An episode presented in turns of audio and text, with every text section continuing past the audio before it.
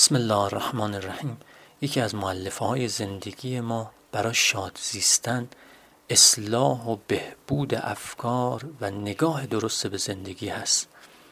شاد زیستن و زندگی لذت بردن در کلام ائمه معصومین علیهم السلام راهکارهای عملی در زمینه چگونگی شاد زیستن وجود داره که با بررسی اون و اجرای اون در زندگیمون می‌تونیم زندگی مؤمنانه و البته همراه با نشاط و سرزندگی داشته باشیم.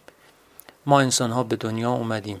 فرصت گرانبهای زیستن و زندگی برا ما قرار داده شده تا برای خودمون و اطرافیانمون لحظه لحظه آرامش و امید سرور و شادی موفقیت و خلق دستاوردهای بزرگ رو به وجود بیاریم. اما اون چی که در این میان مطرح عزیزان و مهم هست اینه که ما انسان ها در دنیای واقعی زندگی می‌کنیم نه در دنیای ایدئال ها دنیای واقعی ما انسان ها مملو از مسائل و مشکلاتی که هر روز با اون مواجهیم و یا این مشکلات با ما مواجه میشن.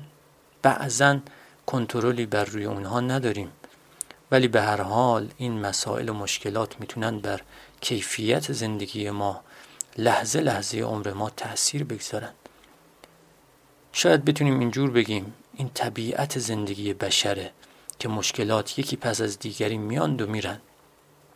کسانی در مسیر این بحران ها و چالش ها محکم و استوار میمونن که قواعد بازی این زندگی رو خوب بلدن و خوب یاد گرفتن.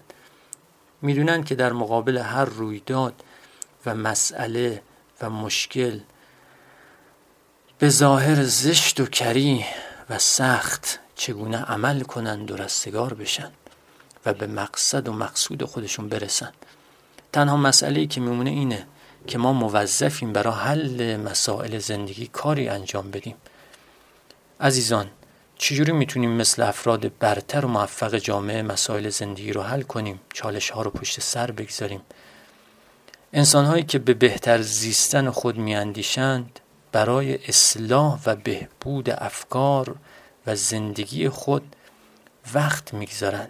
نگاهشون و باورهاشون رو تغییر میدن.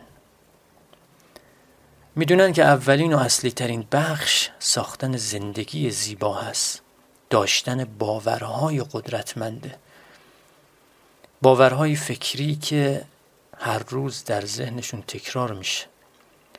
این افراد غالبا ایمان دارند که در زندگیشون اتفاقات زیبا پرحاصل نعمت آفرینی رخ میده. باورشون اینه که خداوند متعال خیر مطلقه. خداوند متعال جز نیکی براشون چیزی نمی‌خواد. خداوند متعال هر آنچه که به آنها میده خیر و خوبی و نیکی هست. پس اتفاقات به ظاهر نامطلوب. برای یک انسان حتما حاوی خیر یا خیرهایی که در ظاهر نازیبای این مسئله ها مشهود نیست. ولی خداوند رحمان در دل این مسائل برای اونها خیری قرار داده. ما باید بیایم ظاهر نازیبای این مسائل رو کنار بزنیم و خیر زیبای اون رو پیدا کنیم. فلزا کیفیت زندگی خودمون رو عالیتر می‌کنیم و زیباتر می‌کنیم. الطاف خفیه الهی رو ببینیم. اون لطف و خیر خداوند رو از کنه اون مسئله پیدا کنیم. فلزا حضرت زینب سلام الله علیها اون لحظه که سرزنش کرد ابن زیاد و کنایه زد به حضرت. فقال ابن زیاد کیف رأیت صنع الله به اخیک و اهل بیتک؟ فقالت ما رأیت الا جمیلا.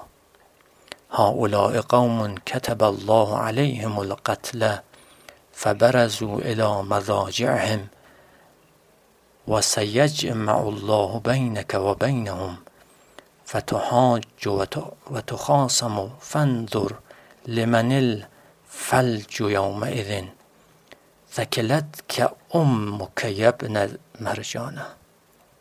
حضرت زینب سلام الله علیها میفرماید ما رأیت الا جمیلا.